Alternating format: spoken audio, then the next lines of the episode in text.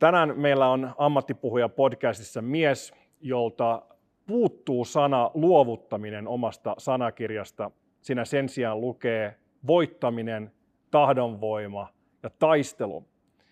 Hän on ammattipuhuja, motivaatiopuhuja, entinen friiski, taituri ja nyky, nykyinen ja tu, myös tuleva supersankari. Hän on Pekka Hyssalo. Hän on täällä tekemässä fightbackia meidän kanssa tänään podcastissa. Moi, mikä meininki? Morjes! Ihan supersiistiä olla täällä. Kiitos, että raivasit aikaa ja tulit tänne kertomaan omia ajatuksia ja, ja kokemuksia ja myös tulevaisuuden suunnitelmia. Kiitos, että sain tulla tänne juttelee tyhjälle salille. Kerrankin, toivotaan, että seuraava kerran kun tuut tänne Pressan auditorioon, niin sitten tässä on vähän enemmän ihmisiä paikalla. Toivotaan. Mutta tämä on ainakin kiva, tänne voi mieltää, että täällä olisi ihmisiä ja suuria, suuria taputuksia näin. Kyllä. Suomen ensimmäinen puhumiseen ja puhujiin keskittyvä podcast. Suomen eturivin puhujat haastattelussa tutkitaan, mitä on olla ammattipuhuja, mikä on puhuminen ja miten sinäkin voisit ryhtyä puhujaksi puhumaan vielä tarkemmin sinulle tärkeimmistä asioista. ammattipuhuja.fi kautta podcast. Uh, mistä sä oot kaikista eniten innoissasi tällä hetkellä? Mä oon tällä hetkellä eniten innoissani siitä, että on näitä esiintymisiä pulpahtanut uudestaan tämän pandemia-ajan jälkeen. Ja sit mä oon aika superfiiliksissä siitä, että mä oon aloittanut opiskelee. Okei, mitäs, mitäs sä opiskelet? Mä opiskelen tällä hetkellä biologista psykologiaa Helsingin avoimessa yliopistossa. Okei, ja mikä on biologisen psykologian ja tavallisen psykologian ero? Biologinen psykologia on vain osa niin kuin isoa psykologian kuvaa. Siinä keskitytään pääosin niin kuin aivoihin – että miten aivojen eri yhteydet ja neuronit, sun, sun muut jutut vaikuttaa ihmisen käytökseen. Käydään läpi hermoradat ja okay. supermielenkiintoista. Todellakin. Mäkin innostuin ihan tosta nyt. Tuo kuulostaa tosi hyvältä, just koska psykologia voi välillä olla vähän silleen, niin kuin, että no, voiko sitä nyt mitata ja mikä se nyt on ja, ja näin mielipiteitä ehkä paljon, mutta toi kuulostaa siltä, että löydetään sitten niitä ihan fysiologisia triggereitä ja markkereita, että miksi ihmiset toimii ja toimii.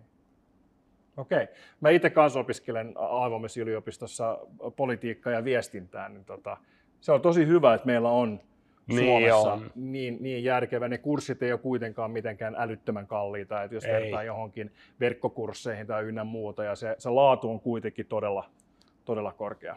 Todellakin. Onko sulla jotain päämääriä sitten sen kanssa vai, vai ihan vaan ymmärtäksesi enemmän itsestäsi ja, ja, ja muista ihmisistä? No totta kai mulla on semmoinen päämäärä, että mä haluan tulla mahdollisimman fiksuksi.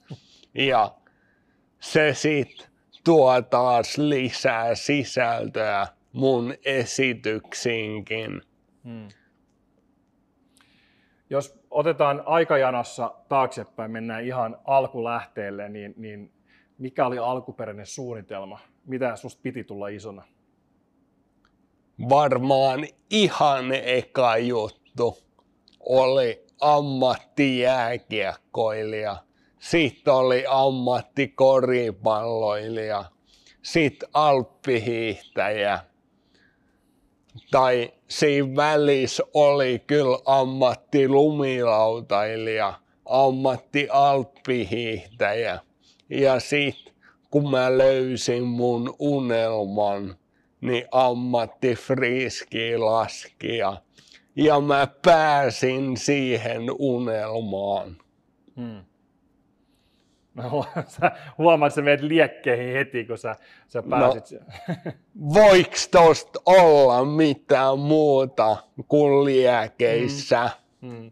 No mitä se vaati sulta nuorena? Se oli varmaan aika paljon erilaisia valintoja, että sä päädyit siihen, että sen sijaan, että sä menit kavereiden kanssa hengaille ja, ja, ja dokaamaan ja näin. Ja mit, miten se niin kuin vaikutti sun, sun, sun nuoressa niin kuin elämässä, että mitä, mitä sä teit sun vapaa-ajalla? No totta kai se toi niinku hirveän määrän valintoja, mutta mä en kadu yhtään semmoista iltaa, jonka mä olisin voinut olla dokaamassa. Ja muutenkin, niin jo hyvin nuorena mä valikoiduin semmoiseen ystäväporukkaan, joka oli melko samanhenkistä. Kyllähän ne muut oli oikeasti aika hunningolla tämmöiseen niin kuin omaan urheilijataustaan verrattuna, mutta kuitenkin tosi innokasta lasketteluporukkaa, eikä he ei yhtään painostanut mua tulemaan ja dokaamaan ja tekee mitään tyhmää. Et mä sain tehdä just sitä, mitä mä halusin. Hmm. Ja en mä nyt aina halunnut treenata ja en halunnut mennä joka aamu lenkille – hikoilla, venytellä ja panostaa siis ihan koko elämää jo silloin, niin se oli osittain tosi raskasta valita niitä, niitä juttuja, mutta kyllä se oli oikeasti sit maailman parasta Hmm. koska se salli mun päästä niin korkealle tasolle.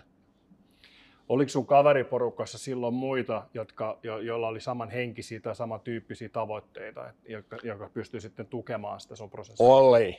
Varsinkin sit myöhemmin, kun mä vaihdoin 16-vuotiaana Rukan Alppilukioon, niin niin. Silloin kaikki muuttu. Mm. Mun ystävät koostu sekä friskilaskijoista että Suomen parhaista alppihiihtäjistä. Ja se oli niin kuin match made in heaven. Mm. Ja me tuettiin tosi avoimesti toisiamme, eikä ollut niin kuin yhtään semmoista katteellista ilmapiiriä, vaan me oltiin tosi ylpeitä, jos joku meistä pääsi pinnalle. Mm. Ja yksi mun parhaista kavereista, AJ, niin hän olikin Association of Freeski Professionals ranking-listan sijalla yksi varmaan kolme vuotta putkeen kokonaistilastoissa. Ja mä oon edelleen ihan superylpeä AJista. Mä oon käsittänyt, että tuo on aika yleistä ihan niin kuin huippuurheilutasolla, että, että ei olla kateellisia. Tietenkin kilpaillaan toisiaan vastaankin välillä ja näin, ja se on niin kuin vakavaa sitten sit kun kilpaillaan, mutta sit heti kun kilpailu on päättynyt, niin, niin ollaan frendejä ja tuetaan, että ei, ei kannata kaunaa sitten siitä. Joo. Se on tosi kiva, sitä voisi lisätä myös niin kuin työpaikoille ja muutenkin elämässä, eikö niin? Joo, se on mun mielestä semmoinen maailmankatsomuksellinen juttu, että jos urheilussa haluaa menestyä, niin pitää keskittyä vaan siihen omaan tekemiseen. Ja sit kun keskittyy omaan juttuun, niin voi ihan avoimesti olla ylpeä ja iloinen toisten puolesta. Hmm. No miten sitten sun, sun kotona, ää, millaista, millaista tukea sait sieltä, millaisia tarinoita, uskomuksia sulle, suhun valettiin, mistä te puhuitte keittiöpöydässä? Mä kuulin paljon tarinoita mun sukulaispojista ja mun äidin kummitädin siskon poika on sellainen kaveri kuin Teemu Selänne. En tiedä, onks kuullut. Se on joku, ja, joku ja sit, sit mä pääsin tapaamaan meidän äidin kautta myös Saku Koivun silloin way back. Joskus oiskohan vuonna 95. Niin, niin mä oikeesti näin, että toi on mahdollista nousta tonne. Ja kyllä se oli selvää koko ajan, että se, se vaatii paljon työntekoa, mutta kaikki työnteko niin tuntuu vaan luonnolliselta jotta mä pääsisin siihen tavoitteeseeni. Hmm. Toi on, toi on tosi iso juttu, e, koska, koska ihmisen mieli on kyllä se, joka rajoittaa ensisijaisesti. Kun katsoo muita ihmisiä, että hei, toi on, toi on tuolla noin, noin kaukana, että eihän mä nyt ikinä voi päästä, mä oon vaan tämmöinen pikku retku täältä. Mutta toi on tosi hyvä havainto jo se, että joo, tonne voi päästä, mutta se vaatii näitä ja näitä askelia. Todellakin. Jos sä olisit supersankari, niin, ja sä tavallaan oot, mutta jos sä olisit tämmöinen sarjakuva supersankari, niin äh, millaisia voimia sulla olisi ja mikä sun nimi olisi? Olisiko sulla semmoinen alter ego? Mulla olisi vaan superkova, kivenkova tahdon voima. Ja tahdon voimalla mä voisin tehdä ihan mitä vaan. Ja mun nimimerkki olisi WP Willpower Pekka tai WPP Joo, aika hyvä. Sitten sulla olisi joku tommonen WPP tässä edessä. Ja isolla tahdonvoimalla vaan meet läpi. Mulla olisi semmonen logo, että iso tupla V ja sitten niiden sakaroiden pääs olisi PP. Okei. Joo, mä näen sen jo. Aika, aika hyvä. Se olisi super siisti. Aletaanko tuottaa? Todellakin. Ja jos joku tätä kuuntelee, joka on graafinen artisti, niin voi laittaa meille viestiä, niin tehdään, tehdään Pekalle sellainen, sellainen logo, niin toi kuulostaa tosi hyvältä. Ja, ja toi on siis mun mielestä supersankarin niin kuin tehtäväkin on just, että niin kuin hän, hän valaa sitä uskoa niin kuin muihin. Niin että jos, jos jotain haluaa luoda tai antaa, ihmisille eteenpäin, niin tahdon voima on kyllä aika, aika hyvä, koska vaikka sulla on mitä edellytyksiä, vaikka sulla on miten paljon säkää niin jos, ja suunnitelmia, mutta sulla ei ole sitä, sitä tota, tahdonvoimaa niin tuottaa, tuottaa sitä ja mennä sitä tavoitetta kohtaan, niin sitten se tavoite on vähän melkein, ei nyt turha, mutta se, se menettää niin kuin voimansa. No sun, sun tarinahan on hyvin, hyvin mielenkiintoinen, hyvin dramaattinen ja, ja moni varmaan onneksi tuntee sen, koska, koska oot ollut tuolla paljon puhumassa ja kertomassa sitä, mutta tota, sähän edustat tahdonvoimaa niin kuin aika pähkinänkuoressa, että, että kun sä, sä kävit, kävit läpi hyvin traumaattisen kokemuksen ja oot, oot edelleenkin matkalla, niin kuin, matkalla siitä. Mutta tota... Kaikki me ollaan. Mm. kaikilla meillä on jotain, mistä... On. Niin silloin niinä synkeinä ja vaikeimpina aikoina, mitä olet kokenut, niin, niin mikä oli se juttu, joka sai sut puskea eteenpäin? Mikä, mikä siellä oli niin kuin taustalla? Se, että mä tiesin, että tämä hetki, mitä mä elän nyt, niin tämä on vaan ohimenevä. Ja mä voin nyt valita joko antaa kaikkeni ja tehdä parhaani tai, tai sit mä en tee mitään, joka johtaa taas siihen, että seuraava hetki, niin tää on ihan kopio tästä hetkestä. Tai jos mä teen parhaani, niin sit seuraava hetki on vähän parempi ja sitä seuraava vähän parempi.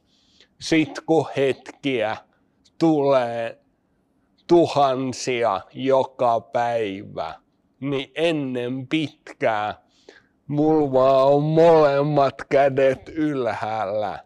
Ja nykyään mä oikeasti on päässyt tuulettamaan jo julkisestikin. Kyllä.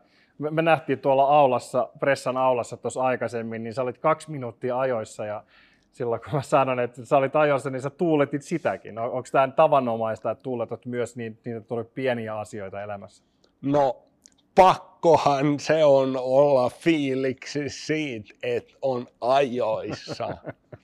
Mä en tiedä susta, mutta mulle se on oikeasti aika iso juttu, jos mä jossain onnistun.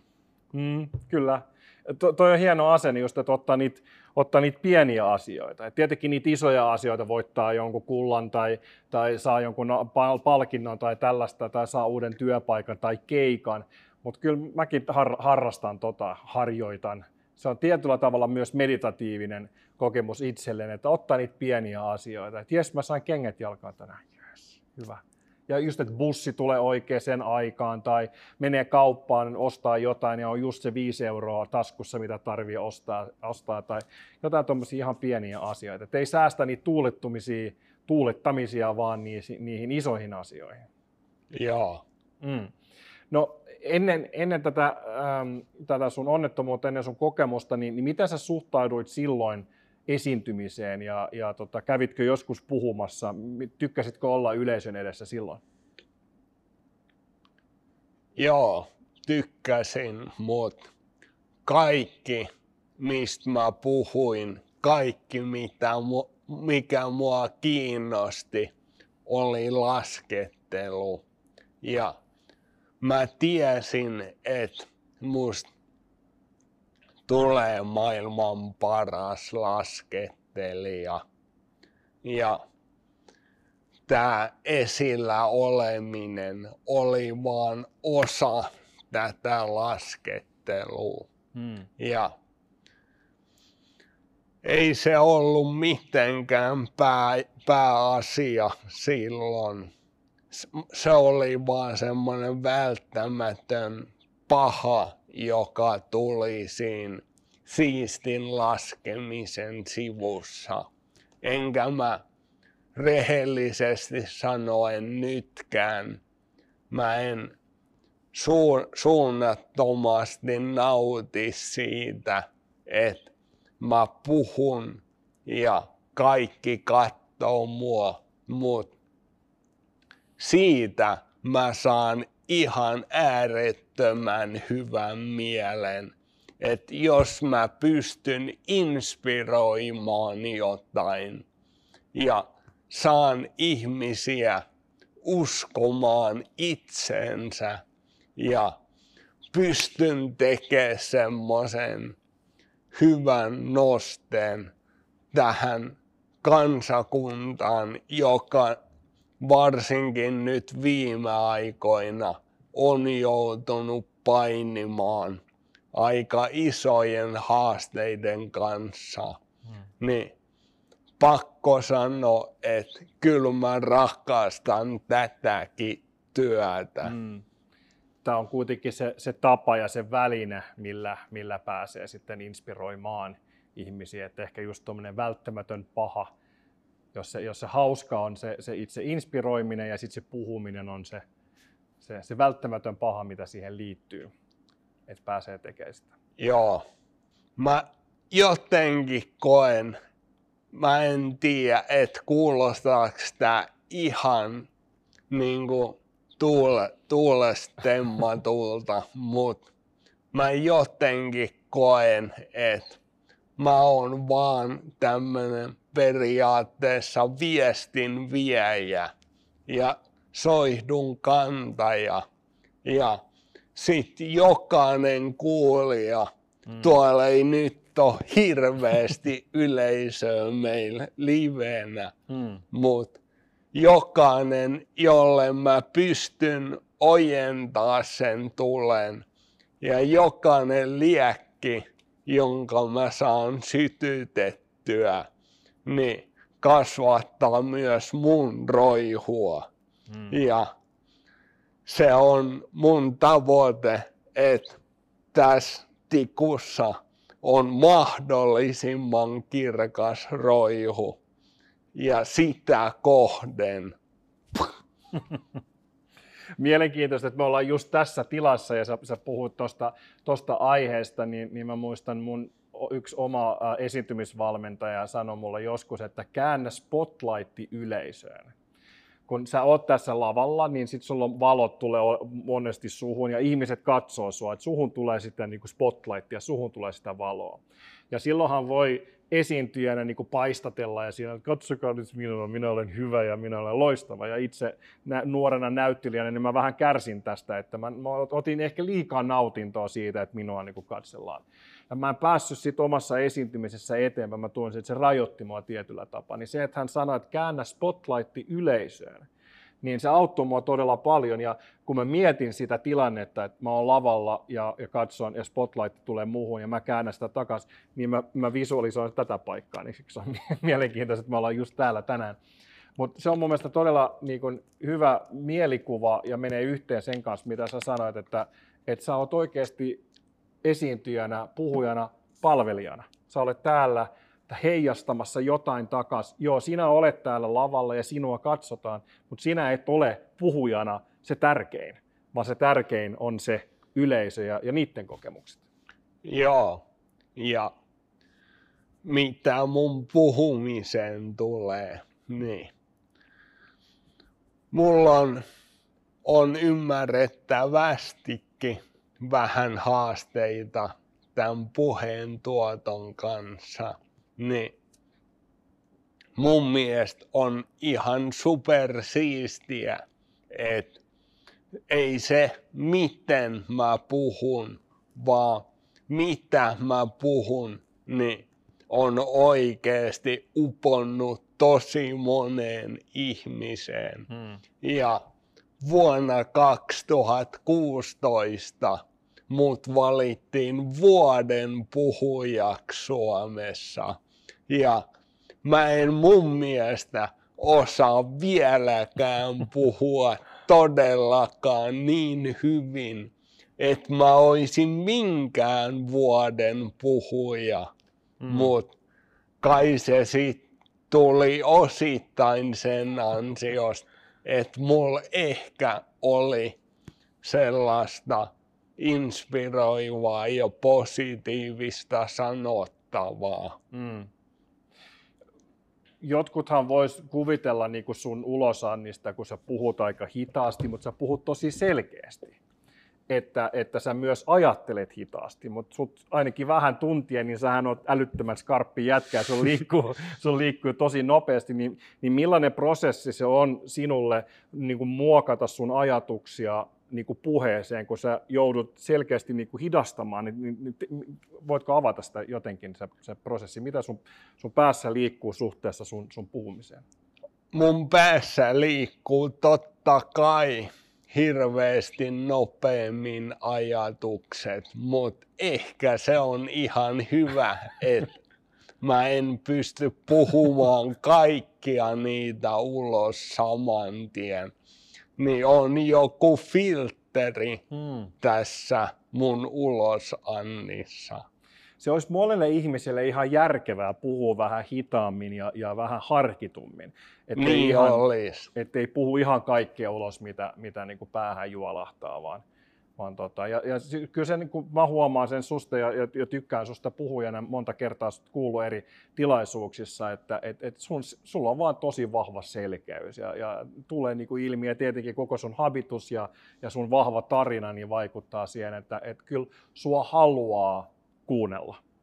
Kiitos. Ja joskus less is more. Et se voi olla, niin kuin, ja sä oot selkeästi kääntänytkin sitä niin kuin voimavaraksesi. No, yksi asia vielä, puhuttiin tuosta kiitollisuudesta, niin mä haluan olla kiitollinen myös siitä, että meillä on kombuchaa tänään. Nyt mua alkaa itse suuta kuivaa sen verran paljon, että mä otan hörpyn tässä välissä, niin säkin sait sieltä, sieltä tota otettua. Nämä on itse asiassa hyvä, että sä otit just noin, koska nämä on mun lempi, lempi Joo. Niin tämä meni just hyvin näissä kohdalla. Opi välittämään viestisi vakuuttavasti tilanteessa kuin tilanteessa. Välitä viestisi vakuuttavasti verkkokurssi ammattipuhuja.fi kautta kurssi. No miten sitten kun, kun tota, mm, aloit fightbackia ja, ja aloit tulla takaisin siitä sun, sun tilanteesta, niin, niin missä vaiheessa, milloin sä puhuit ensimmäisen kerran? Mikä oli sun eka, eka niin kuin puhe, johon sut pyydettiin puhumaan tai puhut yleisön edessä? Yleisön edessä ensimmäinen esiintyminen – oli jo kesällä tai ihan alkukesästä 2011.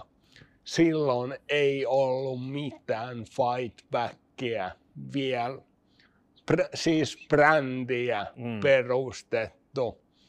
Mä olin totta kai taistelemassa takas, mutta sillä mun taistelulla ei vielä ollut nimeä. Ja mä oon ihan suunnattoman kiitollinen Marialle, joka pyysi mut kertomaan tarinaani siihen opiskelijatapahtumaan. Sitten toka esiintyminen oli yhden mun tutun poliitikon Saara Sofia Sireenin vaalitilaisuudessa. Hän oli silloin hakemassa Turun kaupungin valtuustoon. Ja nyt Saarakin on noussut jo eduskuntaan asti. Ja itse asiassa Saara antoi haastattelun myös mun uusimpaan kirjaan Vastuun Fight Back. Hmm. Hienoa. No, miltä se tuntui silloin ihan ensimmäisen kerran, kun, kun kävit puhumassa yleisön edessä? Mitä sun mielessä liikkuu? Totta kai mua jännitti ihan super paljon. Ja sit toisaalta kun mä olin silloin vielä ehkä vähintään tuplasti tai triplasti hitaampi ja epäselvempi kuin nyt. Ja mun yleinen habitus ei todellakaan ollut edes tällä tasolla. Niin. Ei mulla ollut kovinkaan suuret odotukset omasta esiintymisestäni. Ja kyllä mä sanon, että se mun esiintyminen oli varmasti ihan toisella tasolla kuin mitä se on nykyään, mutta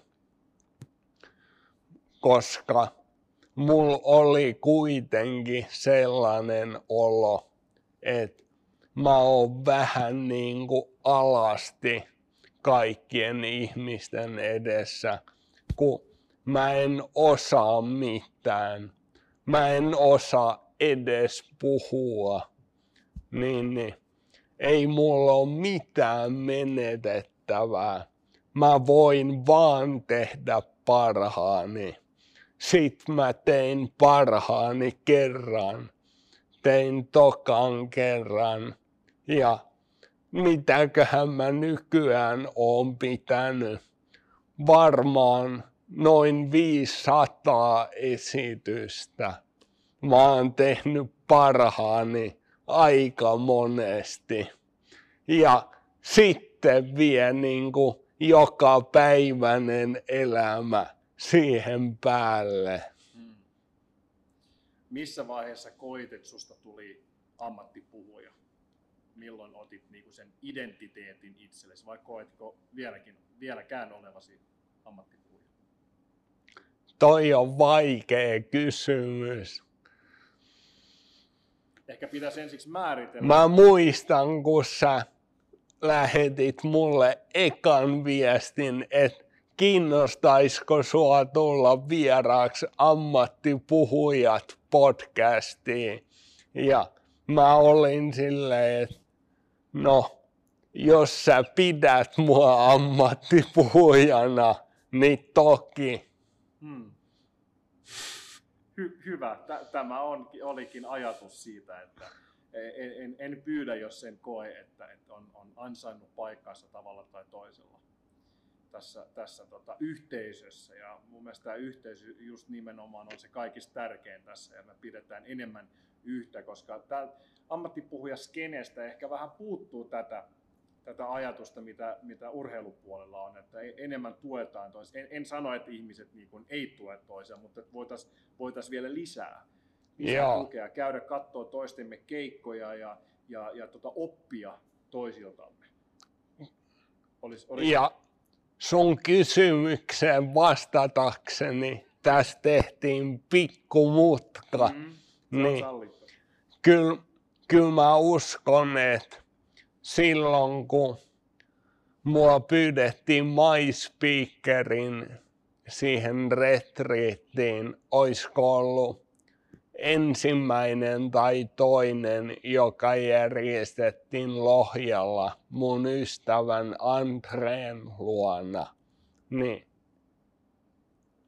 Silloin mulla jotenkin oli semmoinen kutina, että et, kyllä mä nyt oon ehkä tavallaan ammattilainen, mutta siitä huolimatta, niin kyllä mä pidin itseäni ammattilaisena, mutta en mä nyt todellakaan ajatellut, että mä oon ammatikseni puhuja mm. tai esiintyjä. Mm. Ehkä me oltaisiin voitu aloittaa tämä kysymys tai muokata se eri tavalla, että mikä on ammattipuhuja? Että onko se vaan sitä, että saa palkkaa siitä, jos vertaa vaikka ammattinyrkkeilijä ja amatöörinyrkkeilijä, niin ehkä se ero siinä on se, että on isommat palkat, vai voihan myös amatöörinyrkkeilijä saada, saada jotain rahaa, mutta se ei ole välttämättä se, mitä hän tekee päätyöksi. Niin miten sä määrittelisit ammattipuhua, jos katsotaan vaikka sanakirjasta? Mun mielestä ammattipuhuja on sellainen, joka tekee sitä työkseen, saa siitä päivittäisen elantonsa. Mm. Hyvä, hyvä määritelmä. Monestihan, äh, jos on sanakirjassa joku määritelmä, siinä voi olla useitakin määritelmiä. Mutta on ehdottomasti yksi, yksi niistä, että sellainen ihminen, joka tekee puhumista työkseen. Sitten voi tietenkin miettiä, että, että, että mikä on, että onko se, onko se vain tämmöiset motivaatiopuhujat vai onko esimerkiksi myös opettaja, politiikko, myyjä, pappi, tällaiset henkilöt, onko ne myös Joo. ammattipuhujia? Ja mä joudun sanomaan, että, että mä en tohon kategoriaan sovi ammattipuhujaksi, koska mä puhun Fight Back-yrityksen puolesta, että enhän mä itse nosta palkkaa Mm. tästä. Niinpä. Mä turvaan tulevaisuuttani. Mm. No, tärkeällä asialla oot ja hyvä, että pystyt käyttää sitä sun, sun, sun äh, ilmaisutaitoa ja, ja sitä sun tunnettuvuutta myös tärkeän, tärkeän asian puolesta. Et, et sit, sit, sitä, sitä tarvitaan ja mä toivoisin, että tämän ammattipuhuja-projektin, konseptin niin kun avulla niin, niin voidaan inspiroida enemmän yritysjohtajia ja enemmän yr, ihmisiä yrityspuolella käyttää puhelahjoja ja, ja, ja harjoitella enemmän, tulla esiin, tuomaan sitä viestiä, mitä heillä on, koska meillä on paljon innovaatioita ja paljon hyviä juttuja Suomessa, mutta me vähän ehkä vieroksutaan tuoda niitä esiin. Joo. Ja mun mielestä nyt alkaa oikeasti olla korkea aika niin kuin avata syli ja mennä ulkomaille, Mm. koska meillä on niin paljon mahtavia juttuja täällä. Ja sen lisäksi toi hallitus ottaa koko ajan aika mojovaa velkaa, että se velka pitäisi myös maksaa pois. Niin. Ja mä en, en halua, että meidän lapset on siinä tilanteessa, että heidän pitää lähteä fight backia rakentamaan siitä, että noi vanhemmat otti 16 miljardia velkaa ja tämä on nyt meidän kontolla maksaa Mm. tämä. No tulevaisuudesta puheen ollen, niin, niin sä jo vastasit siihen, että mitä susta piti tulla isona, mutta entäs nyt? Mitä susta nyt tulee isona? Mikä, mikä on niinku tavoite, mikä on päämäärä? Päämäärä on tehdä fightbackista oikeasti globaali liike ja semmonen, joka antaa voimaa kaikille, jotka kokee tarvitsevansa apua. Se on aika, aika iso ja myös aika sellainen niin kuin epäitsekäs tavoite. Onko sulla mitään niin kuin itsekkäitä tavoitteita, mitä sä haluat, it- haluat niin kuin itse kokea tai, tai, tai tavoittaa, vai, vai liittyykö kaikki just siihen, että sä saat inspiraatiota siitä, että sä pääset auttamaan muita? No itse mä haluan joskus olla siinä kunnossa, että mä pystyn juoksemaan sen maratonin, jonka mä menin lupaamaan melkein kahdeksan vuotta sitten Jari Sarasvuolle livenä. Okei. Uh, tämähän nyt ei mene livenä, mutta tästä tulee kuitenkin tallenne. Niin mä nyt teen tämmöisen spontaanin uhkarohkean lupauksen, että kun sä juokset maratonin, niin mä juoksen sun kanssa. Okei. Katsotaan. Katsotaan. kaksi, ei vaan kolme vuotta sitten mä köpöttelin jo puolimaratonin.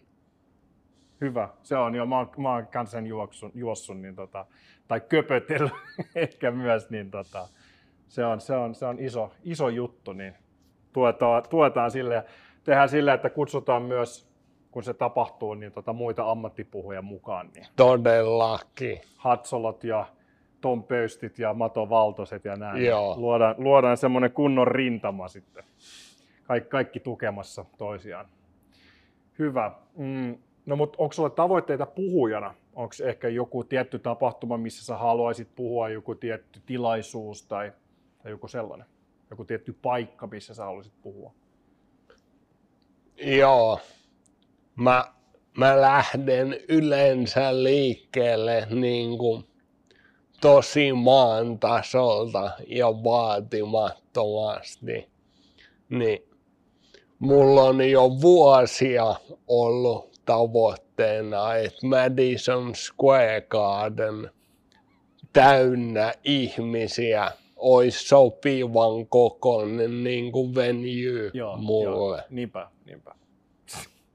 Mal- maltillisuus, kunnia, vaatimattomuus. Nimenomaan.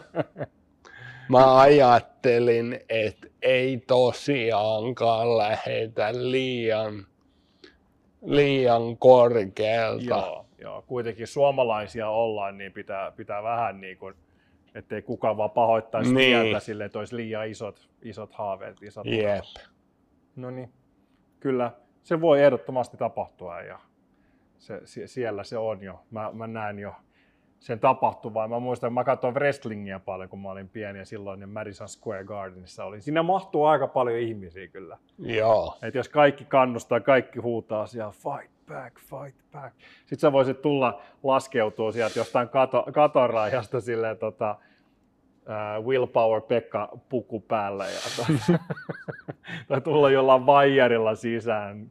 Semmosia, vähän pientä spektaakkelia. Joo, Ihan, kyllä mä voin, jos sä järjestät ton, niin mä ehdottomasti on messissä. kyllä, laitetaan se. No, tapahtuman järjestäjille ja Madison Square Gardenille yhteyksiä omaavat, niin laittakaa soittoon, niin laitetaan tämä tapahtuma. Hyviä, hyviä ajatuksia. No mites tota, mm, tosta pu, niin varsinaisesti puhumisesta, mm, kun ensinnäkin mistä sulle tulee keikkaa? Niin mi- mitkä on niin ne, ne lähteet? Sä sanot, että my speaker, onko sulla kontakti noihin muihin puhujanvälitysfirmoihin vai, vai mitä, mitä kautta sulle tulee keikkoja? Välillä tulee Speakers Forumin kautta, mutta kaikkein eniten ja kaikkein mieluisin paikka mulle on, jos tulee suoraan managerin kautta. Okei. Sari at fightback.fi. Hmm. Tämä, tämä managerointihan on semmoinen asia, mikä just urheilumaailmassa on tosi yleistä, mutta sitten taas puhujamaailmassa sitä ei välttämättä ole. Ei, ei myöskään mun alalla, näyttelijäalalla, niin joo, on agentteja on ehkä, jotka Joo. myy, mutta sitten managereita on, on vähän vähemmän. Niin kerrotko sitä vähän, että mil- millainen suhde teillä on tai millä tavalla hän, hän jeesaa sua? No, mä en tiedä, että onks hän oikeesti mun manageri, mutta Mutta hän hoitaa Sem, niitä. semmoista nimikettä mä käytän siitä hänestä. Ja Sari, Sarin kautta mut voi ostaa puhumaan, mut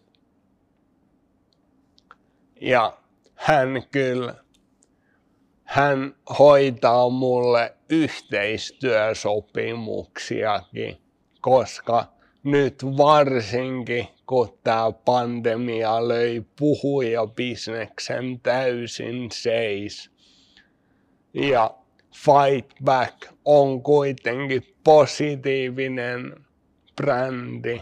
Ja mä koen itekin olevani jonkun sortin toivon lähettiläs. Niin mua myös on on halunnut eri brändit käyttää yhteistyössä niin kuin mainoskampanjoihinsa, niin mä oon saanut siitä töitä Fightbackille, kun ei ole päässyt soittaa suuta. No sitten kun sul tulee se keikka, sul tulee se pyyntö, tietenkin katsotaan, että aikataulut natsaa ja tälleen näin, niin ää, mi- mitä aiheita sut pyydetään puhua ja, ja millaisiin, millaisiin tilaisuuksiin sut pyydetään? No, tilaisuudet on tosi laaja, laaja kattaus eri yleisöjä ja tilaisuuksia. Mulla on yksi kestosuosikki ja se on koulut. Ja se on siksi mulle tosi tärkeä, että totta kai mä haluan jakaa positiivista fiilistä, uskoa ja ihan silkkaa sisua meidän nuoriin oppilaisiin. Ja into on sellainen asia, mikä on oikeasti kultaakin arvokkaampi tuossa opinpolulla. Hmm. Ja just se, että esimerkiksi mä luin viimeksi tänä aamuna koulukirjaa ja mä en tosiaankaan ole vielä valmis. Mutta mä oon tosi innokas oppimaan uutta ja tulemaan vielä paremmaksi versioksi itsestäni. Hmm. Sitten toinen on tapahtumat, messut, sun muut. Nyt oli elokuussa tuo Virossa, Virossa yhdet startup-messut ja sinne mä pääsin puhumaan. Ja se oli oikeasti ihan uskomaton fiilis, kun kahteen vuoteen mm. ei ollut mitään. Mm. Sitten toinen ääripää on sit vanhainkodit. Niin mä oon myös esiintynyt parissa vanhainkodissa. Ja kyllä mä arvostan ikäihmisiä ihan todella. Ja heillehän me ollaan oikeasti todella, tai ainakin mä oon erittäin kiitollinen ja tiedostan sen, että heidän ansiostaan meillä on näin hyvä olla mm. kuin mikä meillä on. Kyllä. Ja silloin entistä enemmän niin meillä on vastuu pitää hyvää huolta meidän tulevaisuudesta ja antaa Todellakin lapsille, on. seuraavalle sukupolvelle hyvä pohja, mutta myös muistaa sitä, sitä niin kuin legacy, sitä, sitä tota, muistoa, mitä, mitä ne on jättänyt meille, kaikki, kaikki se työ. Et me ei heitetä Joo. sitä nyt Kankkulon kaivoon. Öö, no onko sulla itsellä tota, vanhuksia tai, tai vanhoja sukulaisia vielä, vielä elossa ja millainen suhtautuminen on? On. Mulla on toiselta puolelta, äidin puolelta, isoäiti ja isoisä molemmat elossa. Isoisällä on melko paljon terveyden kanssa haasteita ja on sillä isoäidilläkin joitain, mutta hän kyllä painaa läpi just sillä sisulla. Ja sit mulla on myös mun tois isän puolelta Ukin sisko, Ania täti ja mä oon aika tosi läheisissä väleissä hänen kanssaan. Hän on ihana. Ja Anian mies Pentti, hänelläkin alkaa tosiaan ole jo aika paljon haasteita, mutta viimeksi kun pentin näin, niin vahvana mentiin. Mm. Tai ei ehkä ihan kovin vahvana, mutta kyllä siellä vielä potkittiin. Siitäkö kaikki sitten sisu juontaa juorensa selkeästi kuulostaa siltä, että se sisukas veri virtaa suonissasi? En tiedä, että onko sisu, sisu niin veressä periytyvä ominaisuus. Mutta mä uskon, että he on kasvattanut ja mä oon koko ikäni saanut niin mahtavia vaikutteita, että en mä voi käyttäytyä millään muulla tavalla. Mm. Joo, tuota kysymystä ehkä mä voin kysyä vielä tässä kaudessa niin Emilia Lahdelta, joka on sisu kouluttaja, sisu valmentaja, että, että missä se sisu oikeasti on, että onko se meidän veressä vai onko se... Mutta kyllä mä, mä oon samaa mieltä sun kanssa, että siis ympäristö tietenkin vaikuttaa tosi paljon, että kyllä se jollain tavalla sitten, sitten välittyy. Niin hieno kuulla, että sulla on ollut tuommoisia vaikutteita ympärille. Ja kyllä siinä niin kuin vanhemmassa sukupolvessa on paljon hyvää, mitä me voitaisiin vielä tänäkin päivänä ottaa, on. ottaa niin kuin itseemme ja, ja ottaa opiksi. Vaikka meillä on paljon hyvää tässä nykyyhteiskunnassa teknologian ynnä muu ansiosta, niin kyllä niin kuin tietyllä tavalla ennen, ennen oli, en mä ehkä parempi, mutta on paljon asioita, mitä oli, oli tosi hyviä ennen vanhaa, niin sieltä voitaisiin ammentaa sitä. Ja mulla on muun muassa just tämän takia ollut yksi niistä motoista, mitä sä kyselit. Mä en kertonut tätä vielä, mutta nyt täältä se tulee. no niin. Takki auki joka tilanteeseen. Ja sä et koskaan tiedä, että mikä sua odottaa, mutta kun sä oot takki auki ja avoin kaikelle, mm. niin sä oot valmis ottaa vastaan mitä tahansa tuleman pitää.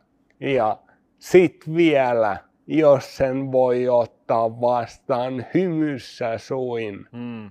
niin aina parempi. Kyllä.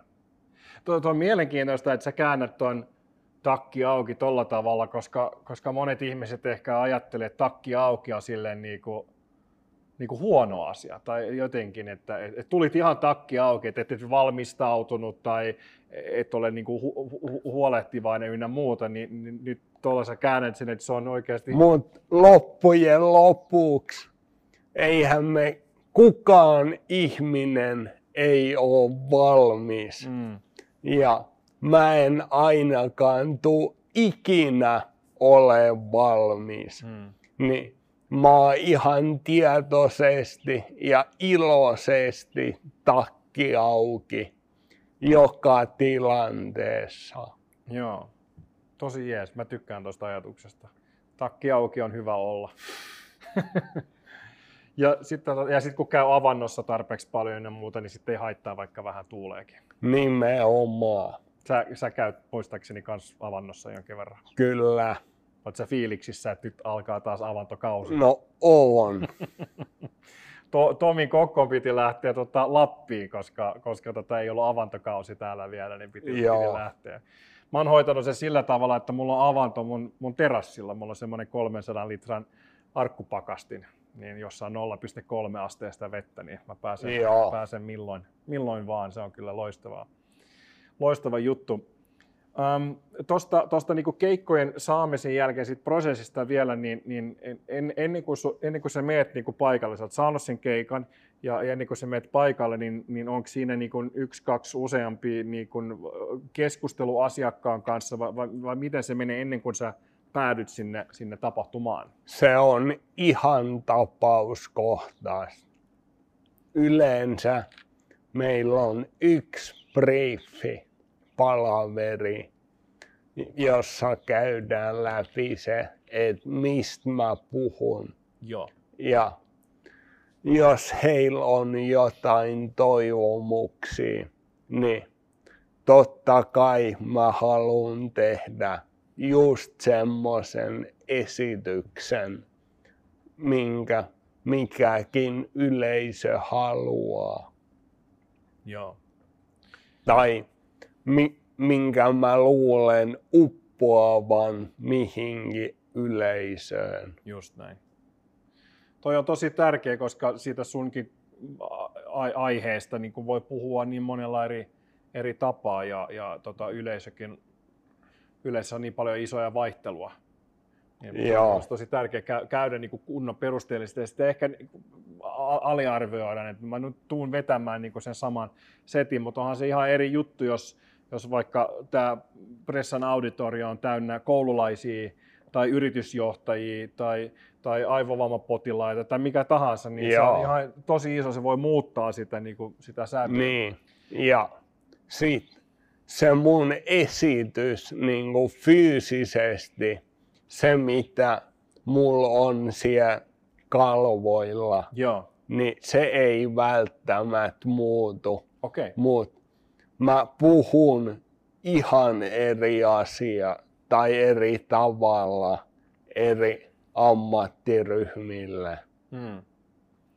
Öö, voisiko silloin olettaa, että, että siinä sun, sun ö, ö, presentaatiossa, kalvoissa, dioissa, mitä, mitä, millä nimellä sitä nyt haluan kutsua, että siinä ei ole hirveästi, hirveästi nippelitietoa ja tekstiä, vaan voitko kertoa, että mi- miltä se sun presentaatio näyttää, jos se on noin monipuolinen, että sä voit käyttää sitä eri tilaisuuksissa aika vapaasti?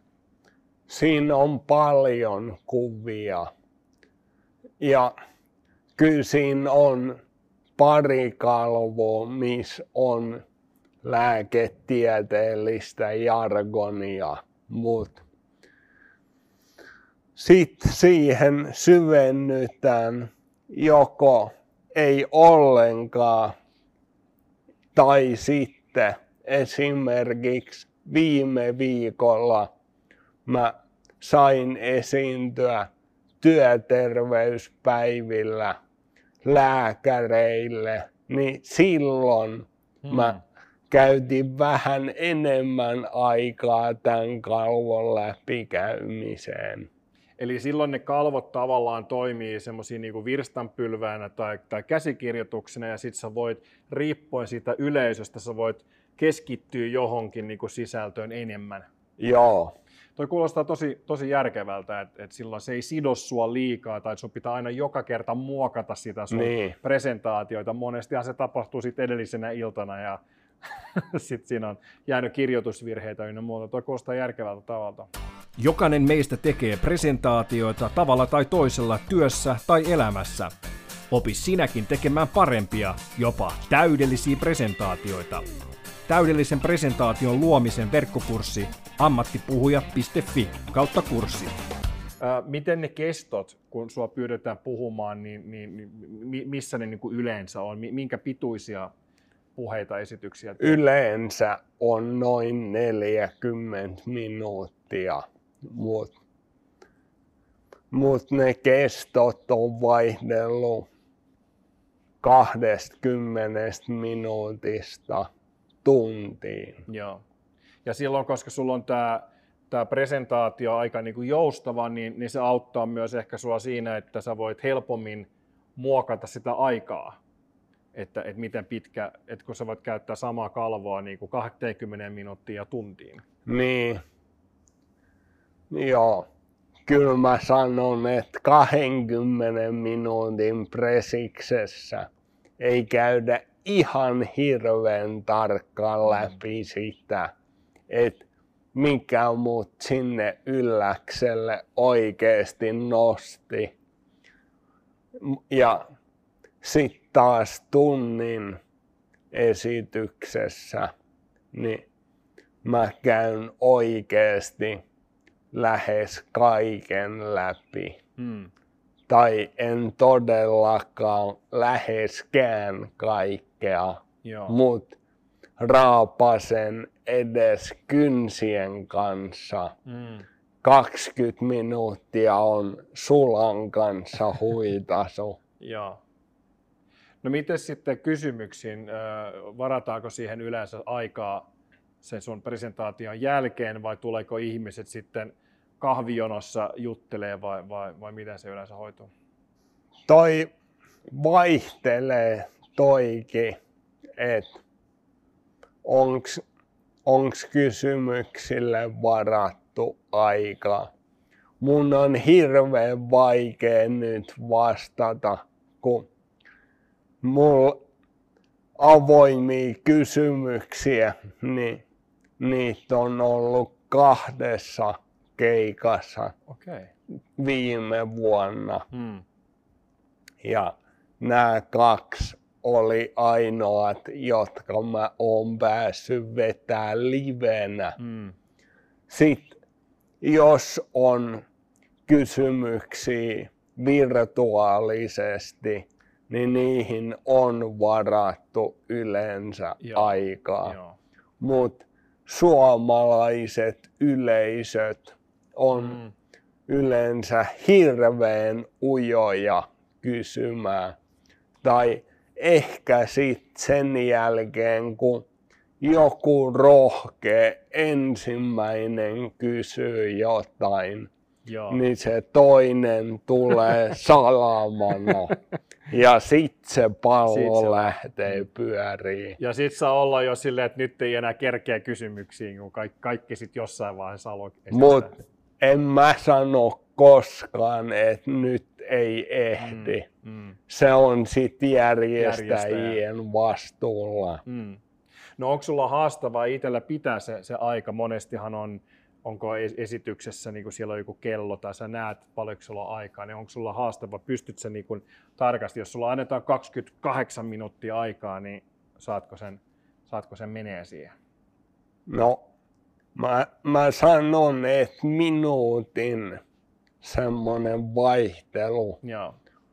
tai minuutin bufferi on hyvä olla. Mm. Niinpä. No se on vielä ihan, ihan siedettävää, koska joskus ajatukset vie ja, ja näin. Mä yleensä sanon, kun mä tuotan tapahtumia, että kun, aja, kun aika loppuu, niin tietenkin saat saattaa sen sun ajatuksen niin kuin päätöksiin, kun sä näet, että nyt on aika loppumassa, että ei nyt tarvi ihan niin kuin sekunnilleen päättää, mutta et kunhan ei aloita uudestaan Joo. Niin tai jotain uutta ajatusta. Noista kysymyksistä vielä, niin, niin, niin millaisia kysymyksiä ihmisiltä tulee, mitä ne haluaa tuossa puheen esityksen tapahtuman yhteydessä sulta kysyä? Varmaan just tulevaisuuden tavoitteita. Se on yksi kestosuosikki. Ja yksi, mitä kysytään tosi usein, on se, että eikö mua ole pelottanut tehdä näitä kaikkia vähän ehkä hullumpiakin juttuja, joita mä oon tehnyt tässä loukkaantumisen jälkeen. Ja sit usein kysytään, että miten mun läheiset on ottanut mm. tämän mun fight back keissin vastaan. No, mainitsit tuossa, mm, niin että virtuaali tapahtumia ja näin, niin, niin niitäkin on tässä jokainen nyt tullut tehty vähän enemmän ehkä kuin aikaisemmin, niin miten sä suhtaudut niihin? Mitkä ne isommat erot on puhua yleisölle, esimerkiksi Pressan auditoriossa, tai että puhut 400 päiselle kameroita tai, tai jotain palluroita Teamsissa tai Zoomissa tai Meetsissä tai jossain. Niin miten sä koet sen, sen eron? No se erohan on loppujen lopuksi kuin yöllä ja päivällä. Täällä, jos mulla on sali täynnä ihmisiä, niin mä näen, että mitkä jutut uppoaa ja että et, mä, tai mä saan hirveästi lisää energiaa siitä, kun mä näen, että yleisö on fiiliksissä jostain ja että he oikeasti kuuntelee mua, kun sitten taas koneelle, niin tavallaanhan se on hirveästi helpompaa mm. vaan laittaa kone päälle ja puhua kameralle. Sitten kone pois päältä, päivän duuni on tehty, mm. mutta siitä ei saa itse niinku mitään suoraa palautetta. Yleensä, tai ei edes yleensä, mutta nykyään suuressa osassa on saanut palautteita lukea ja pakko se vaan on uskoa, kun niissä palautteissa kirjoitetaan, että oli mahtava esitys ja että pysty antamaan voimaa. Mutta se on silti eri asia, puhuu niin kuin ihmisille, kun puhuu siltä kokoiselle kameralinssille. Mua itse on, on, on auttanut se, että kun, kun tota, puhuu kameralle näin, ja tätä mä myös neuvon mun valmennettaville, että, että yrittää mieltää ne ihmiset siellä sen kameran takaa. Sehän on mielikuvitusharjoittelua, vähän sama kuin varmaan urheilijana, niin kuvittelit sitä meneväs, meneväs tota, mäkeä alas ja niin kuin su, suorittamaan, niin vähän sama niin kuin ajatus, että, että mietisit, mutta se ei tietenkään ole sama asia, mutta se, se, se vähän auttaa niin kuin siihen. Siitä puheen ollen, niin, niin äh, kerro vähän siitä urheilija, ja, ja tarkenna vielä, että siis se sun laji oli, oliko se free, free ski, free ski niin, niin kerro vielä siitä, niin kuin, mi, mitä se ero on noista muista alppilajista, tai mi, mitä se on niin kuin, mitä siinä tehdään? Siinä hypitään, lasketaan puuteri lumessa ja vedetään reilejä. no niin. Eli käytännössä lumilautailua suksilla. Ja mulla on tosi paljon lumilautailija ystäviä. Ja ne kaverit, mistä mä puhuin tuossa aiemmin, ne mun nuoruuden kaverit, niin he oli noin 90 prosenttisesti lumilautailijoita ennen kuin mä muutin Kuusamoon. Hmm. Oliko mielikuvaharjoittelu osana treeniä? Että visualisoi sen, sen suorituksen etukäteen, ehkä päättää mitä, mitä kikkoja, mitä reilejä haluaa vetää ja, ja näin etukäteen.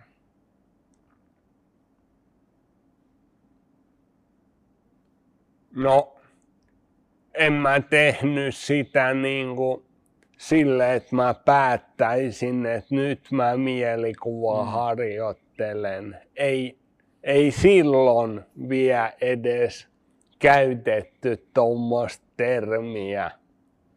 Tai mä en ainakaan ollut kuullut siitä. Mutta totta kai mä ajattelin laskemista koko ajan ja kyllä mä kävin tarkkaan pääs läpi, että mitä tapahtuu ilmassa, kun mä nyt hyppään. Hmm. Entäs nyt sitten, kun olet menossa puhumaan, niin äh, olet tulossa, tulossa lavalle tai just saapumassa paikalle, niin, äh, niin jännittääkö sinua joskus sitä niin kuin tilannetta? Ja jos jännittää, niin minkälaisissa tilanteissa? Ja jos jännittää, niin mitä sä teet sille? Mä, mä sanoisin, että mä olin ennen, niin mä jännitin enemmän, mutta nykyään mä oon vaan fiiliksissä. Ja kyllä mulla vieläkin tulee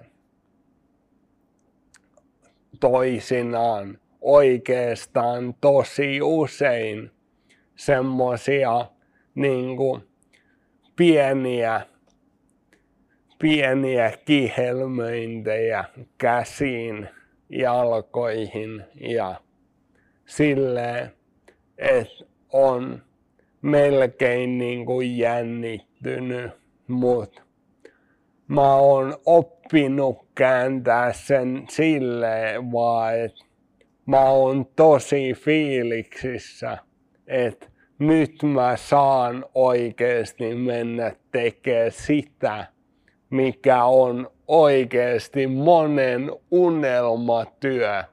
Ja koska mun unelma on jakaa positiivista asennetta mahdollisimman monelle, hmm. niin ei oikeasti ole parempaa tunnetta. Hmm. Toi, toi on mielenkiintoinen tilanne, koska siis mäkin olen tehnyt satoja esiintymisiä ja, ja välillä kyllä jännittää, mutta se on niinku, tietyllä tavalla hyvä jännitys, koska just tiedostaa sen, niin kuin, että mä oon menossa tekemään jotain tärkeää ja, ja että mulla on niin kuin missio, niin sit se, se, se jännitys ehkä enemmänkin antaa semmoista energiaa. Todellakin. Samuli Edelman sanoi mulle joskus aikanaan, oltiin teatteriko- olin teatterikorkeakoulussa, niin sanoi, että jos ei jännitä, niin se tarkoittaa, että se ei ole tarpeeksi tärkeä. Ja, ja tota, et, et se on hyvä niin kuin lisätä jotenkin panoksia sitten siihen. Ehkä, ehkä sitten itse, että jos ei jännitä, niin sit voi miettiä, että menas nyt, että mikä tässä nyt, onko mä vaan nyt menossa heittää keikkaa. Vähän sama, että jos sä menet niin laskee mäkeä ja, ja tota, oot menossa, menossa niin kuin, no mä nyt vaan tes, tes, niin meidän, meidän muina miehinä laskee, niin, niin ei varmaan ole, ole, ole isoissa kilpailussa semmoista fiilistä. Ei mulla ainakaan ikinä ollut. Mutta näin kun puhuttiin mentaalipuolesta, niin mä olin oikeasti niin raakille silloin kisavuosina, että voi vitsi kun mä olisin silloin ollut yhtä fiksu mm. kuin nykyään. Oisin tiennyt kaiken sen, minkä nyt tietää, niin ehkä, ehkä musta olisi voinut tullakin jotain. Ehkä jos sä silloin jo olisit opiskellut biologista psykologiaa, niin olisi... En mä olisi ehtinyt, koska niinpä, niinpä. silloin mä tein juttuja. Mm. No, mm, no ehkä sitten palautteesta vielä sen verran, niin että onko joku palaute, joka on niin erityisen vaikea vastaanottaa? Onko joku, joka niin kirpasee, että niin minkä tyylinen palaute niin osuu, osuu suoneen tai, tai hermoille? ei mulle ole tässä näiden kymmenen esiintymisvuoden aikana tullut ainuttakaan sellaista palautetta, mitä mä en olisi voinut ottaa hyvillä mielin vastaan. Hmm. Et sekin on asenne kysymys tietenkin sitten loppupeleissä, että miten, miten suhtautuu. Niin, ja sitten kun musta tuntuu, että ihmiset ei uskalla antaa mulle mitään negatiivista palautetta, mm. josta mä oon totta kai tosi fiiliksissä, koska onhan positiivinen palaute nyt miljoona kertaa siistimpää ottaa vastaan kuin negatiivinen. Mm. No tunnet sä, että sä joskus kaipaat sitä niin kuin kriittisyyttä siinä mielessä, että sä voisit myös kasvaa ja kehittyä puhujana? Tavallaan ehkä joo, mutta se kriittisyys tulee yleensä ihmisiltä, kuten esimerkiksi mun tyttöystävältä, joka on nähnyt mm. satoja esiintymisiä ja tietää, että miten ne on vedonnut kuhunkin. Niin. Ensi kertaa kuuli, kuulee vaan yleisöön. Hmm. Niin, että se ei tule vaan joltain niin random tyypiltä silleen niin. näin. No toinen, mikä mä ehkä tässä perään kuulutankin ja, ja kaikille ammattipuhujille niin viestii, että mä haluaisin että tämä yhteisö, ammattipuhujayhteisö, antaisi enemmän myös rakentavaa, kriittistä palautetta niin kuin toisille. Vähän niin kuin sä koit siellä retriitillä. Sie- siellähän ruoditaan ja pohditaan ja myös annetaan rakentavaa palautetta. Niin vähän tämmöistä, että, että uskallettaisiin käydä toistemme keikolla. No voit luottaa siihen, että kun mä tuun seuraavan kerran katsoa sun keikkaa, niin, niin mä tuun sanoa, koska, koska mä välitän. Koska Joo. mä haluan. Se, et, et, ehkä siinä on just se ero, että, että jos joku vaan tulee sanoa, että Pekka, sä et ollut hyvä, niin se nyt ei hirveästi auta mitään, mutta jos esimerkiksi sanoo, että kun sä tulit tuossa alussa, niin sä sanoit näin, niin mikä sun ajatus oli siinä, että ah, okei, okay, voisit sä ehkä sanoa tällä tavalla, koita sitä seuraavan kerran. Et sitä me voitaisiin tuoda enemmän, että me voitaisiin niin katsoa toistemme esityksiä ja, ja, ja tuota, juttuja ja sitten antaa rakentavaa palautetta, että koko tämä ala kehittyy. Todellakin. Mm, sä oot, oot kymmenen vuoden ajan sanot 500, noin 500 puheenvuoroa pitänyt, niin, niin tota, tuleeko sinulle mieleen mm, mikä on sun paras muisto ja mikä on sun pahin muisto ää, puhujakeikalta ja voit aloittaa kummalla haluat ja voit jättää toisen pois, jos haluat. Mulla on ollut oikeasti tosi monta ihan supersiistiä, mutta mä joudun sanoa silti, että paras paikka, missä mä oon puhunut, on ollut vuoden 2015 partiomarssin paraatipuhujana Turussa.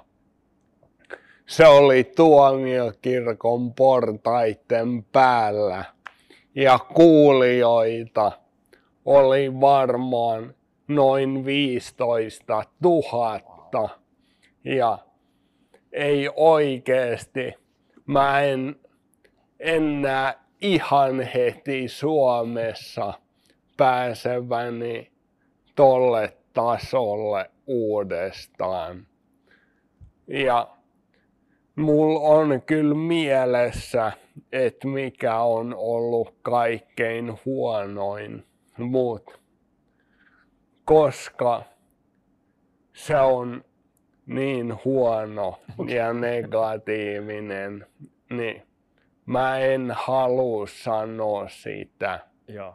koska ei, ei tarvi sen kanssa herkutella, että mikä on ollut huonoin. Mm. Mä mieluummin keskityn tohon parhaaseen.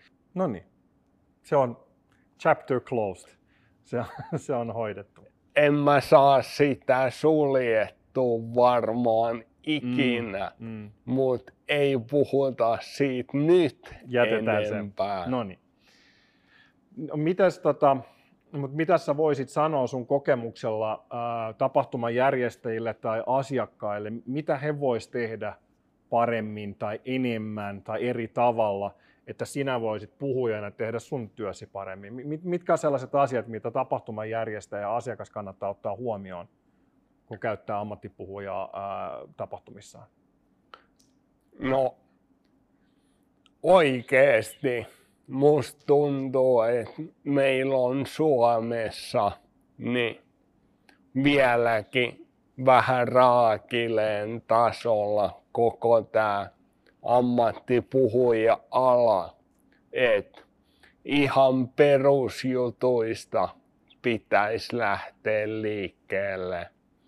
Se, että puhuja näkee esityksensä myös itse samalla, kun puhuu siitä edestä, eikä vaan niin, että se on heijastettu sun taakse.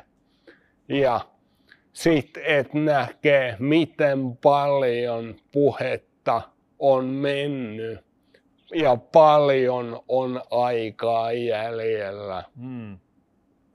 Se nimittäin on noin 90 tai ainakin 80 prosenttisesti niin, että kun kysyy, että näeks mä mun esiintymisajan jostain, niin yleensä osoitetaan, että tuolla on kello, että kato siitä. Ja se kello yleensä on pieni, tyyliin tuon vihreän kyltin kokoinen ja yhtä kaukana. Ja näitten silmien kanssa Mm. ei mitään saumaa. Joo, toi on äärettömän hyvä pointti kyllä. Se, se vaan yksinkertaisesti pitää olla. Mä, mä, mä otan siitä itse tapahtumatuotteen teknisenä tuottajana niin tosi paljon ylpeyttä ja vastuuta siitä, että, että niin kun mä itsekin ymmärrän puhujana, millaista on olla. Ja tämä on ehkä se haaste, että tapahtumia tuottaa ja kaikki kunnioitus tapahtumatuottajia kohtaan ja tuotantoyhtiöitä ja tekniikkatoimittajia, mutta ne, ei välttämättä ole itse käynyt puhumassa edes ehkä ikinä niin ne ei ymmärrä sitä, että missä tilanteessa sä oot ja mitkä on ne tärkeimmät, niin, niin tämä on, tää on tosi hyvä, että sä tuot sen, sen esiin ja voi jopa pienellä pilke silmäkulmassa vaatia, että, että, tällainen pitää olla. Että siinä pitää olla niin kuin tietyn näköinen raideri, tietyn näköinen semmoinen lista. Onko sulla sellaista listausta tai, tai va- Ei vaatimuksia? Tota, että et pitää, pitää olla. Mehän vähän keskusteltiin tästä. mä menen takki, takki auki. auki. Kyllä, mutta nämä on kivoja asioita tai hyviä asioita olla, koska se parantaa myös sitä, ähm, et, et se on vähän ehkä tapahtumajärjestäjän turha valittaa, että puhujat menee yli ajan, jos niillä ei ole semmoista kunnollista kelloa. Niin. Että se palvelee, palvelee myös heitä. Tosi hyvä pointti. Ähm, miten sitten, millaista vinkkiä, millaista ajatusta, suositusta sä voisit antaa muille puhujille? Ehkä vasta-aloittajille, ehkä kokeneille puhujille tai ihan kehäketuille, miten, mit, mitä he voisivat tehdä eri tavalla tai paremmin? Toi on hirveän paha kysymys, koska, koska mä uskon, että jokainen tekee jo nyt parhaansa ja näkemättä muiden puhujien esityksiä, niin mikä mä oon täältä huutelemaan, että sano toi juttu paremmin. Hmm. Hmm.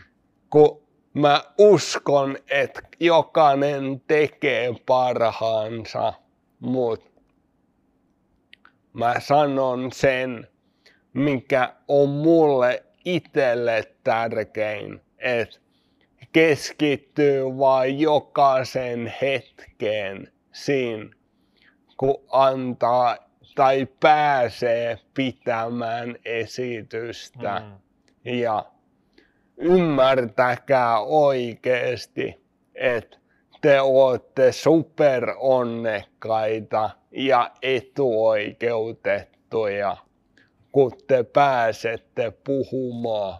Nauttikaa tästä.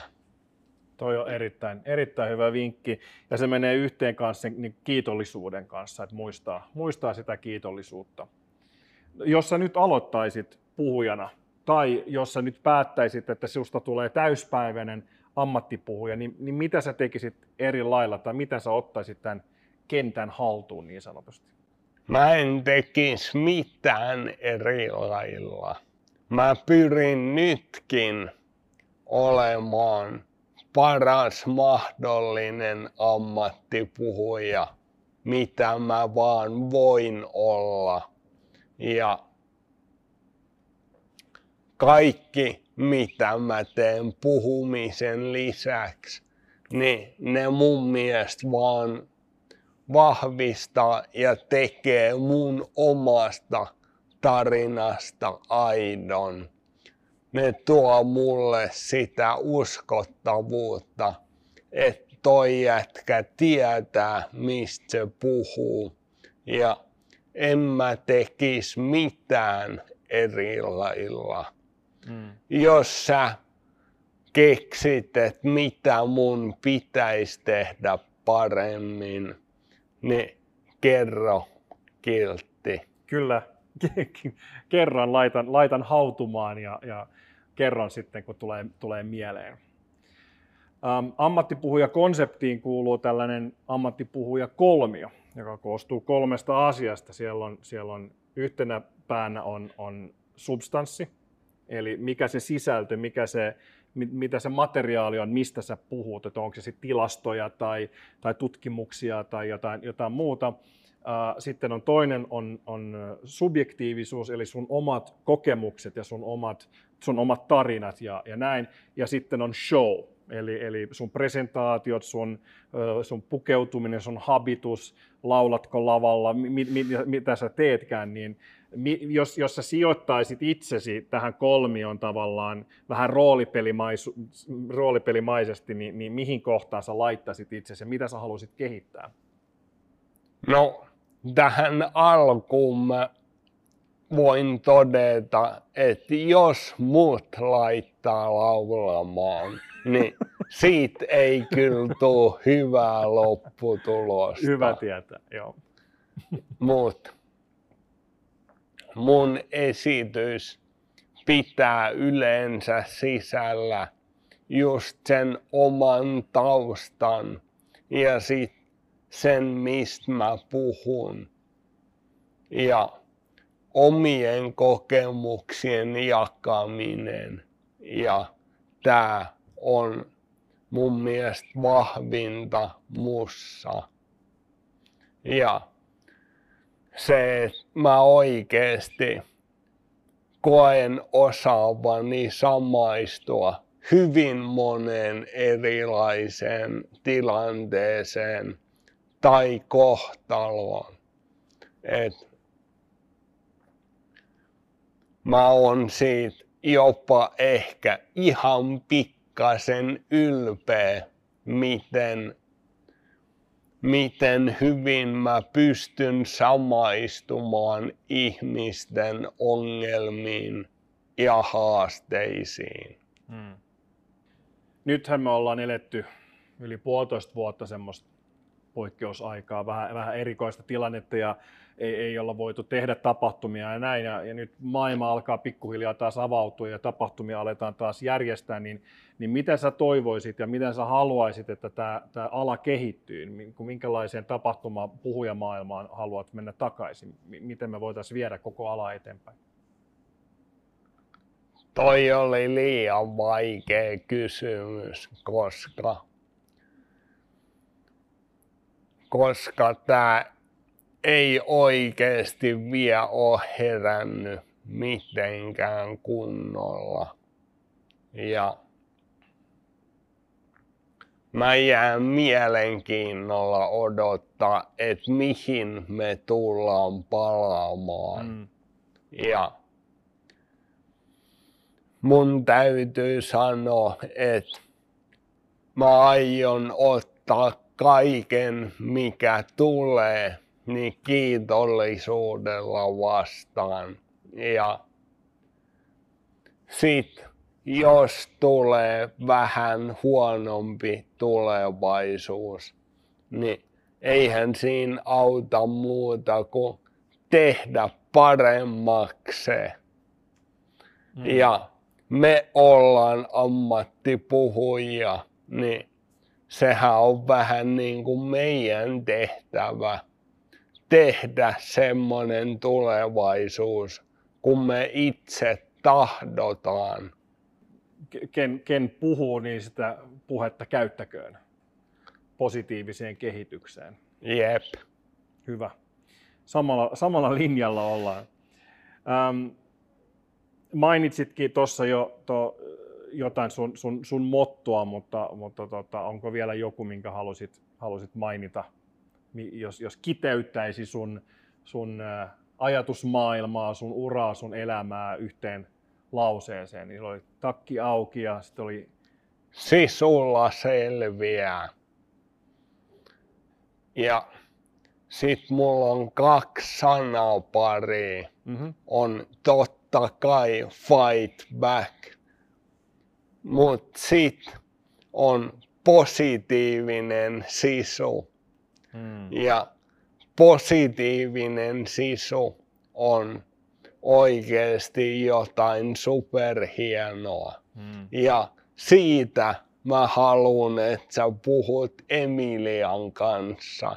Kyllä. Positiivisesta sisusta. Joo, että se ei ole vaan hampaa tirvessä sellaista niin ei. puurtamista. Ja vaan mä oon myös itse keskustellut sisusta monesti Emilian kanssa. Mm. Ja se on nimenomaan tulevaisuutta, semmoinen positiivisempi sisu. Kyllä, vähän pilke silmäkulmassa, että tietää mihin mennään, mutta silleen, että mennään kivalla tavalla, että ei, jää, ei, jää, ei tarvi mennä maitohapolle ja jäädä pahan maku suuhun siitä sä puhuit jo vähän sun, sun tota, tulevaisuuden suunnitelmista, mutta mistä sä haaveilet? Mulla on tosi monia erilaisia haaveita. Ja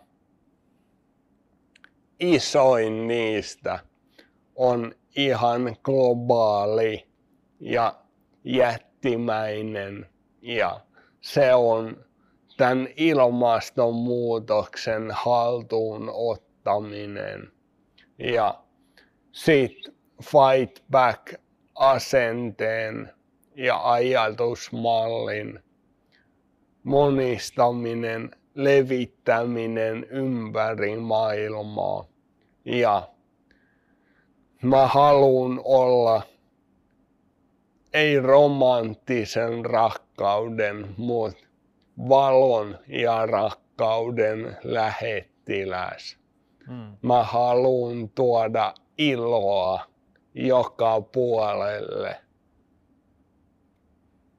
Siinä on aika hyvä, hyvä haave paremmasta, paremmasta maailmasta ja semmoisesta, jossa otetaan vielä enemmän vastuuta meidän, meidän teoista, meidän, meidän maailmaa. Että me voidaan jatkossakin voida hyviä. Todellakin. Ja sit mulla on semmonen haave myös, että vastuuta ei enää tosiaankaan ajateltaisi minään taakkana, hmm. vaan vastuu ymmärrettäisi, että vastuu on oikeasti vaan superarvokas ja hieno asia. Ja sitä alettaisiin arvostamaan ihan eri tasolla. Hmm. Oletko sä lukenut mun kirjan Vastuun Fight Back? En ole lukenut vielä. Pitää ottaa. Siinä mä pyrin tuomaan positiivisempaa puolta vastuusta Joo. esille. Toi on hyvä, että se ei ole taakka, vaan, vaan ei. Se, niin. se on arvokasta. Hmm. Tosi hyvä. No aivan tähän loppuun vielä viimeiset sanat, mitä sä haluat sanoa, muistuttaa, nostaa erikseen. Niin nyt on, nyt on stage is yours. Kiitos. Fight back. Siinä se kiteyttää kyllä kaiken. Ja mä haluan vielä sanoa sen, että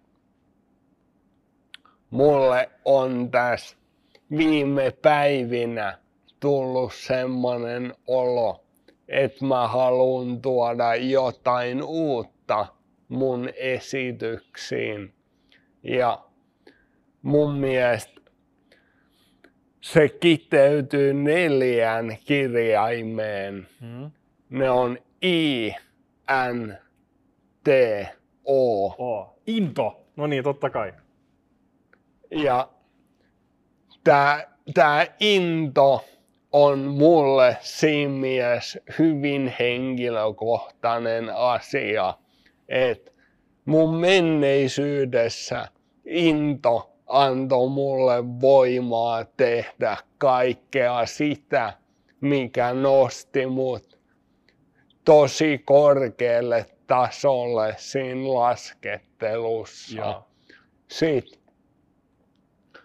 sit mä menetin innon siinä samalla, kun mä menetin lähes kaiken muunkin. Mut mä jotenkin onnistuin kaivaa sen innon takaisin esiin. Ja into on pystynyt antaa mulle voimaa kaikkiin näihin mun uusiin saavutuksiinkin. Ja mun mielestä innon kaivaminen on oikeasti tosi tärkeää ja mä haluan levittää myös innon sanomaa mm. tämän rakkauden sanoman kanssa, koska se, mistä me ollaan innoissaan, niin on oikeasti niin paljon mukavampi ja helpompi saavuttaa kuin joku, mistä me ei olla niin innoissamme. Jos kaikkeen tekemiseen sais kaivettu intoa, mm. niin sit ruvettaisiin puhumaan siitä, että nyt ollaan asian ytimessä. Kyllä. Mä... Ei mulla muuta. Kiitos. Kiitos. Kiitos oikein paljon Pekka tästä, tästä keskustelusta. Oli hyvin inspiroivaa. Kiitos. Ja toivottavasti nähdään taas pian, pian pyörteissä, lavoilla ja muissa mukavissa paikoissa. Kiitos. Puhumisiin. Koulutusta, inspiraatiota, vinkkejä ja yhteisöllisyyttä ammatikseen ja ammatissaan puhuvalle. ammattipuhuja.fi